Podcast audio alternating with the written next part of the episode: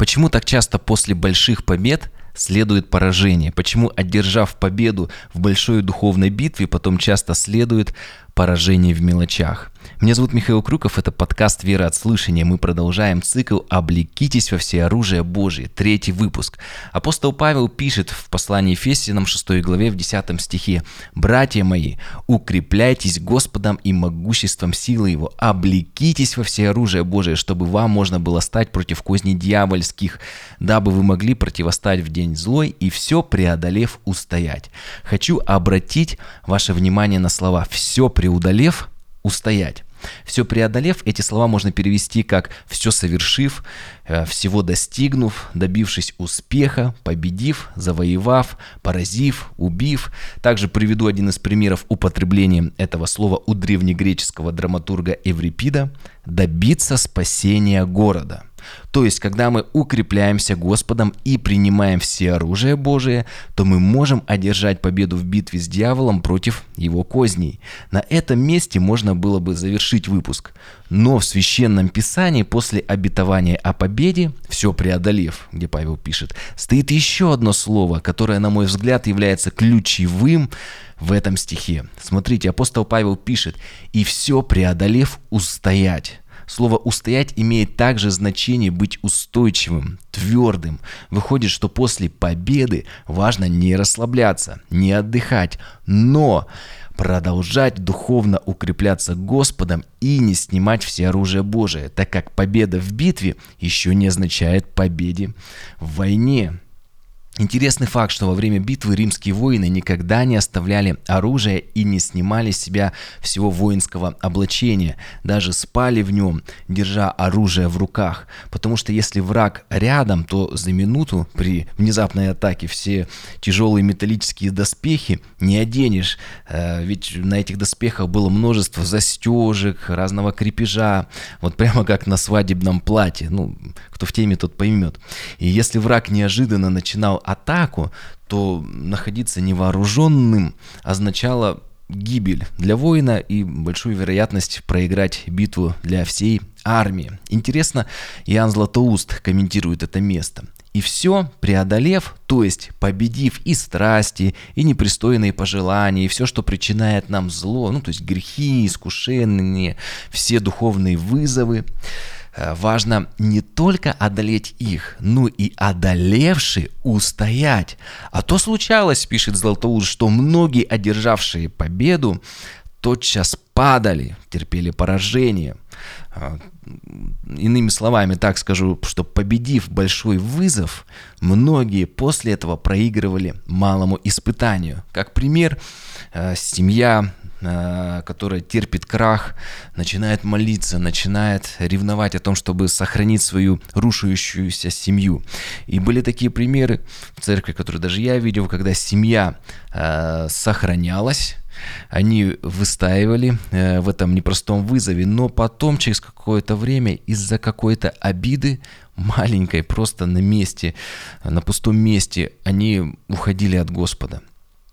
Это, знаете, как можно сравнить с крепостью, когда э, враг атакует, осаждает крепость, делает э, большую атаку, воины отбивают ее, и враг уходит, и воины расслабляются, идут э, пить эль, отдыхать, радоваться, и враг смотрит, дозорных нету, все как-то расслабились, он делает молниеносную атаку, крепость не готова и терпит поражение. В истории такие случаи бывали, когда даже хорошо вооруженная крепость терпела поражение, когда после атаки и воины расслаблялись и думали, что уже все, враг отходит. Но на самом деле враг э, просто перегруппировался и после одной атаки сделал следующую. Поэтому, продолжая Златоуст, при том после победы потребна бодрость, иначе то, что тебе удалось не изложить, снова может подняться. То есть только э, вот ты победил, какую-то ситуацию, какой-то вызов, какой-то грех в своей жизни. И проходит немного времени, ты расслабляешься, и он вновь тебя э, уже ты терпишь поражение.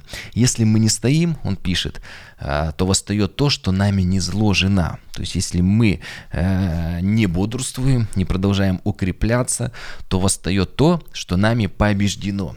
Когда же мы стоим, то оно не поднимается от падения. Пока мы бодрствуем, побежденный нами враг не воскреснет, пишет Златоуст. И заканчивает, стой бодро по окончании борьбы, и ты победитель. То есть секрет э, победы в том, чтобы после окончания борьбы стоять бодро, продолжая, то есть всю нашу жизнь мы должны вот э, укрепляться Господом, как вот написано в 6 главе послания Ефесинам, не э, останавливаться, то есть не то, что у нас сейчас э, я вы выиграл большую духовную схватку, теперь могу э, неделю духовно расслабиться. Нет, продолжать ежедневно укрепляться, пребывать в слове, пребывать в молитве, э, быть частью церкви, встречаться с верующими, посещать воскресные богослужения. То есть все это нам необходимо, как мы в прошлом выпуске говорили, также и прославлять Господа, исполняться Духом Святым.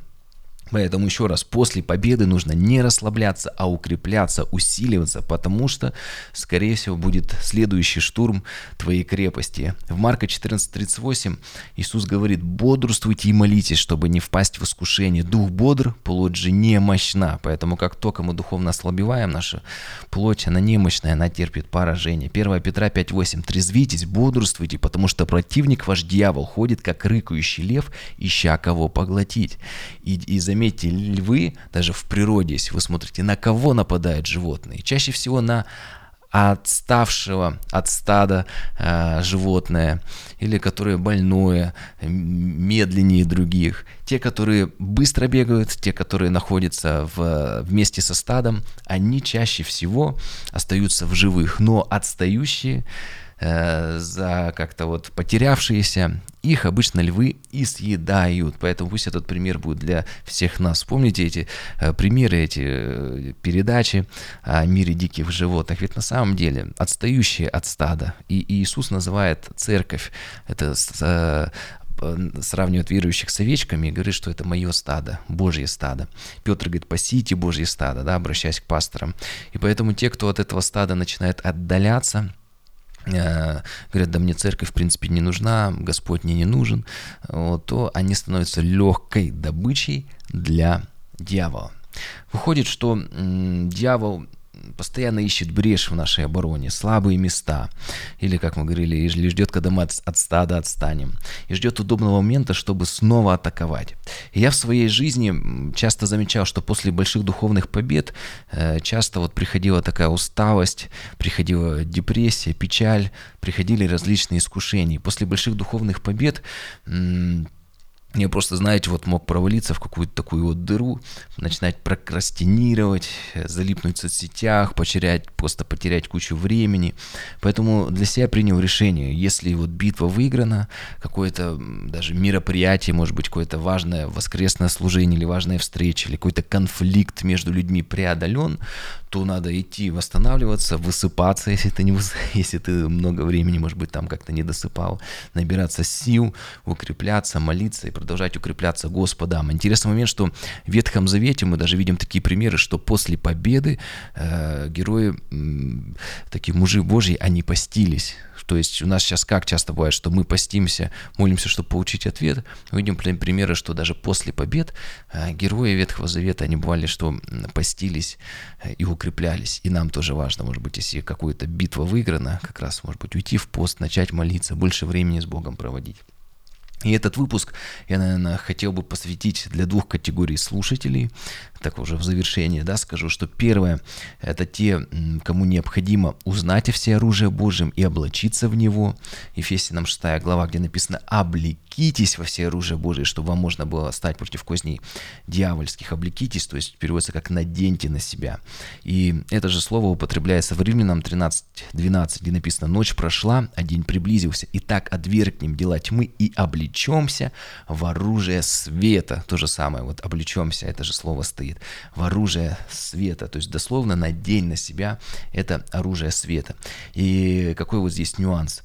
А, здесь говорится о том, что это наше решение, одевать или нет. Это, знаете, вот как каждое утро. Вот одежда сама вот на меня не прыгает и не надевается. Это только наше решение, мое решение одеться и весь день в этой одежде ходить или остаться в кровати, или, не знаю, безумие, просто голышом выйти на улицу, ждать, пока тебя э, в смирительную рубашку оденут. Э, вот, но почему многие христиане не используют все оружие Божье?